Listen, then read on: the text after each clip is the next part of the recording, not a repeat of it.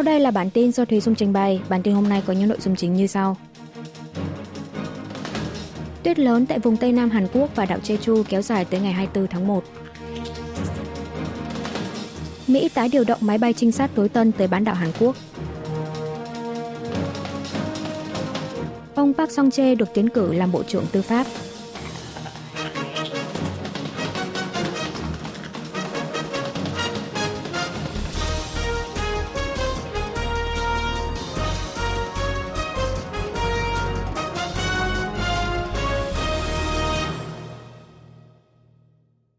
Tuyết lớn tại vùng Tây Nam Hàn Quốc và đảo Jeju kéo dài tới ngày 24 tháng 1. Vùng ven biển phía Tây, vùng Hồ Nam, bao gồm thành phố Gwangju, tỉnh Nam và Bắc La, Hàn Quốc, đang tiếp tục đón những đợt tuyết rơi mạnh. Đây là những địa phương đã được ban cảnh báo tuyết lớn. Các khu vực trên đã có tuyết rơi dày từ 10 đến 20 cm từ ngày hôm trước. Dự báo tuyết sẽ tiếp tục rơi trong ngày 24 tháng 1. Lượng tuyết rơi tại vùng núi đảo Jeju sẽ đạt trên 50 cm, tại thành phố Gwangju và phía tây vùng Hồ Nam rơi trên 20 cm, Vùng ven biển Tây tỉnh Nam Trung Trong dự báo có tuyết rơi từ 3 đến 10 cm. Do luồng không khí lạnh kéo đến cùng các đám mây gây tuyết, nhiệt độ buổi sáng tại nhiều địa phương ghi nhận mức thấp kỷ lục trong mùa đông năm nay. Nhiệt độ tại huyện Charon, tỉnh Gangwon là âm 24,1 độ C, ở huyện Hoa Trơn cùng tỉnh là âm 21 độ C, tại Seoul là âm 14 độ C. Khu vực phía Bắc tỉnh Gyeonggi và vùng núi cao tỉnh Gangwon đã được ban cảnh báo rét đậm rét hại. Một số địa phương khác được ban cảnh báo chú ý rét đậm. Thời tiết sẽ còn tiếp tục rét đậm trong ngày 24 tháng 1. Dự báo nhiệt độ vào sáng 24 tháng 1 tại huyện Charon là âm 18 độ C, tại thủ đô Seoul là âm 12 độ C. Nhiệt độ buổi sáng cùng ngày trên toàn Hàn Quốc giao động trong khoảng âm 10 độ C. Cục Khí tượng và Thủy văn Hàn Quốc dự báo nhiệt độ sẽ tăng dần từ chiều ngày 25 tháng 1. Do tuyết rơi dày và thời tiết rét đậm, người dân cần đặc biệt chú ý giữ gìn sức khỏe và quản lý cơ sở vật chất. Mặt khác, do ảnh hưởng của đợt tuyết lớn lần này, có hơn 290 chuyến bay xuất phát từ sân bay quốc tế Jeju bị hủy. Mỹ tái điều động máy bay trinh sát tối tân tới bán đảo Hàn Quốc. Theo thông tin từ trang web theo dõi hành trình máy bay tư nhân, chiếc máy bay trinh sát RC-135V của không quân Mỹ đã xuất hiện trên vùng trời bán đảo Hàn Quốc từ sáng ngày 22 tháng 1 và bay một vòng từ khu vực đất liền tỉnh Gangwon tới vùng biển ngoài khơi thành phố Incheon và tỉnh Gyeonggi trong vòng 5 tiếng. Động thái trên của Mỹ diễn ra chỉ 3 ngày sau khi Bắc Triều Tiên tuyên bố nước này đã thực hiện một thử nghiệm quan trọng với hệ thống vũ khí hạt nhân dưới nước HEI-523 hôm 19 tháng 1. RC-135V là một máy bay trinh sát tối tân của Mỹ, có thể phát hiện tín hiệu chuẩn bị phóng tên lửa từ cách xa hàng trăm km bằng cảm biến điện tử tiên tiến. Máy bay này thực hiện nhiệm vụ chính là nắm bắt các dấu hiệu phóng tên lửa hoặc khiêu khích quân sự của miền Bắc. Máy bay trinh sát này cũng từng được điều động tới bán đảo Hàn Quốc vào ngày 4 và ngày 17 tháng 12 năm ngoái. Trong một diễn biến khác, tạp chí quân sự Air and Space Force của Mỹ ngày 22 tháng 1 giờ địa phương đưa tin hai máy bay ném bom chiến lược B-1 Lancer của không quân nước này đã tập trận chung với lực lượng phòng vệ Nhật Bản trên vùng biển phía đông bán đảo Hàn Quốc vào ngày 18 tháng 1. Nga chỉ trích các nước phương Tây cung cấp vũ khí cho Ukraine.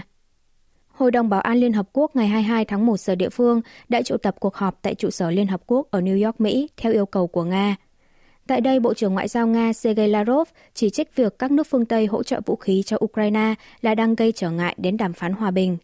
Trong khi đó, đại sứ tại Liên Hợp Quốc của 46 nước và Liên minh châu Âu đã nhóm họp trước cuộc họp của Hội đồng Bảo an, lên án mạnh mẽ lập trường của Nga là giả nai, trong tuyên bố chung, các nước này cho rằng Nga triệu tập cuộc họp Hội đồng Bảo an cùng ngày là nhằm phân tán sự chú ý khỏi cuộc xâm lược Ukraine của nước này, đồng thời hối thúc Moscow ngừng chiến tranh xâm lược và rút quân đội khỏi lãnh thổ của Ukraine. Về việc Nga sử dụng tên lửa xuất xứ Bắc Triều Tiên, các nước cũng kêu gọi Moscow tuân thủ tất cả nghị quyết cấm giao dịch vũ khí với miền Bắc của Hội đồng Bảo an. Mặt khác, trang báo điện tử Business Insider chuyên về kinh tế của Mỹ ngày 21 tháng 1 giờ địa phương đã dẫn bài phỏng vấn Tổng cục trưởng tình báo quốc phòng Ukraine Kirilo Budanov với tờ Thời báo Tài chính của Anh, cho biết Bắc Triều Tiên đang là nơi cung cấp vũ khí lớn nhất của Nga. Ông này cho biết Bình Nhưỡng đã chuyển cho Moscow một lượng lớn đạn pháo. Anh trình lên Liên Hợp Quốc ảnh vệ tinh tàu của Nga chất hàng tại cảng Rachin, Bắc Triều Tiên.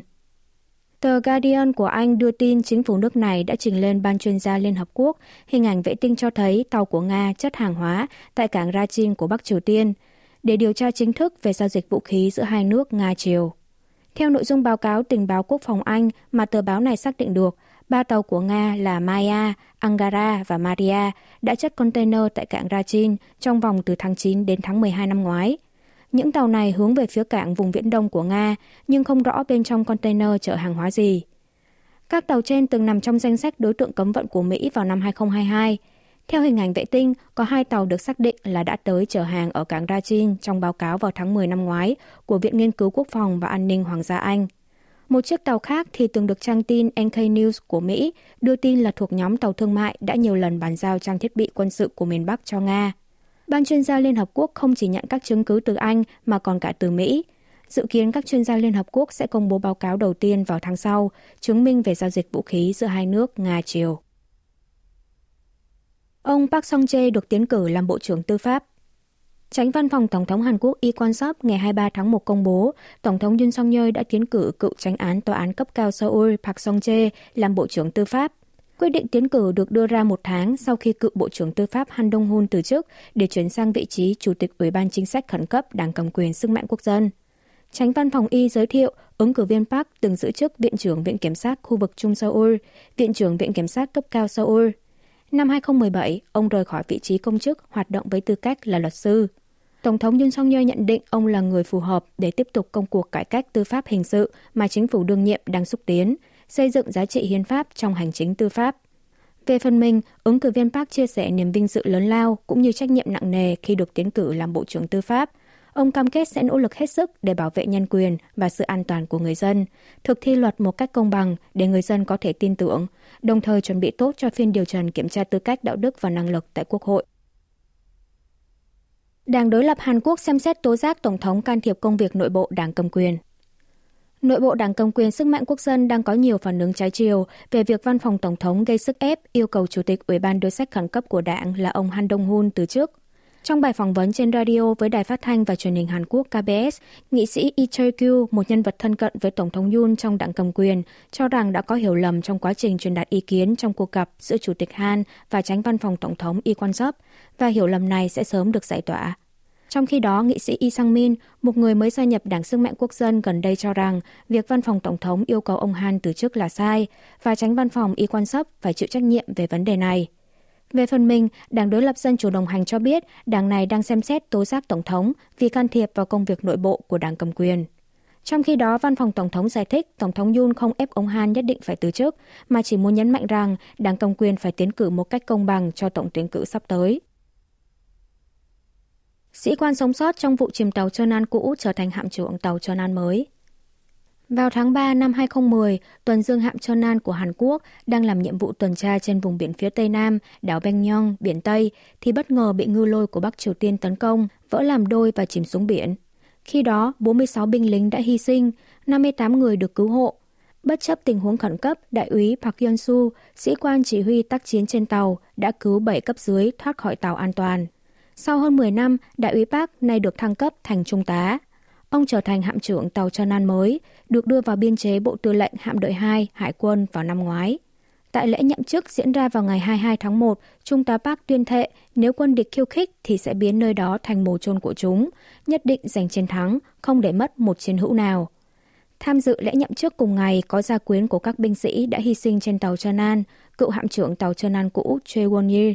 Trước lễ nhậm chức, Trung tá Park đã tới viếng bia tưởng niệm 46 binh sĩ hy sinh trong vụ chìm tàu Trần An, khẳng định sẽ hoàn thành sứ mệnh mà họ để lại, đó là bảo vệ vùng biển nước nhà. Từ tàu tuần tra lớp 1.000 tấn trong quá khứ, vào năm 2023, tàu Trần An mới đã quay trở lại sau 13 năm, là tàu hộ vệ tối tân lớp 2.800 tấn. Tàu Trần An mới có chiều dài 122 m, rộng 14 m, cao 35 m, là tàu hộ vệ được trang bị thiết bị thăm dò tối tân, ngư lôi chống hạm, một trường thang tác chiến trên biển, pháo hạm cỡ nòng 5 inch, đạn dẫn đường chống hạm. Tàu đã được biên chế cho Bộ Tư lệnh Hạm đội 2 Hải quân vào ngày 23 tháng 12 năm ngoái. Thủy thủ đoàn gồm tổng cộng hơn 100 người, mỗi người đều tự khắc ghi sứ mệnh đặc biệt, quyết tâm làm tròn nhiệm vụ gìn giữ biển Tây. Chính phủ Hàn Quốc công bố phương án bồi dưỡng ngành công nghiệp Webtoon. Bộ Văn hóa, Thể thao và Du lịch Hàn Quốc ngày 23 tháng 1 công bố phương hướng phát triển ngành công nghiệp truyện tranh và truyện tranh mạng Webtoon – trong đó đưa ra chiến lược hỗ trợ xuất khẩu, bao gồm cả biên phiên dịch ra tiếng nước ngoài, với nhận định đây sẽ là lĩnh vực nội dung Hàn Quốc thế hệ mới. Đầu tiên, chính phủ sẽ xúc tiến các dự án mới nhằm tư vấn và cung cấp thông tin thị trường nước ngoài cho các doanh nghiệp có kế hoạch tiến ra thị trường quốc tế để các nền tảng truyện tranh, truyện tranh mạng vươn tầm thế giới. Ngân sách liên quan cũng được nâng từ 600 triệu won, 460.000 đô la Mỹ lên 1 tỷ won, 750.000 đô la Mỹ nhằm hỗ trợ việc biên phiên dịch. Ngoài ra, Bộ Văn hóa cũng sẽ soạn mới chương trình đào tạo ra mỗi năm 30 tác giả truyện tranh từ năm 2025 và lập cơ quan đào tạo liên quan để bồi dưỡng nhân lực biên dịch cần thiết nhằm xúc tiến ra thị trường nước ngoài cho đến năm 2027. Chính phủ cũng sẽ lập mới nhóm chuyên trách ngành công nghiệp truyện tranh và webtoon thuộc cơ quan nội dung sáng tạo Hàn Quốc, hỗ trợ việc sáng tác, phân phối và xúc tiến ra nước ngoài, cũng như thành lập Ủy ban xúc tiến truyện tranh để trao đổi với các tác giả và chuyên gia. Quý vị và các bạn vừa nghe xong bản tin của Đài Phát thanh Quốc tế Hàn Quốc KBS World Radio. Tiếp theo là chuyên mục tiếng Hàn qua phim ảnh do Y Trang Ưn trình bày.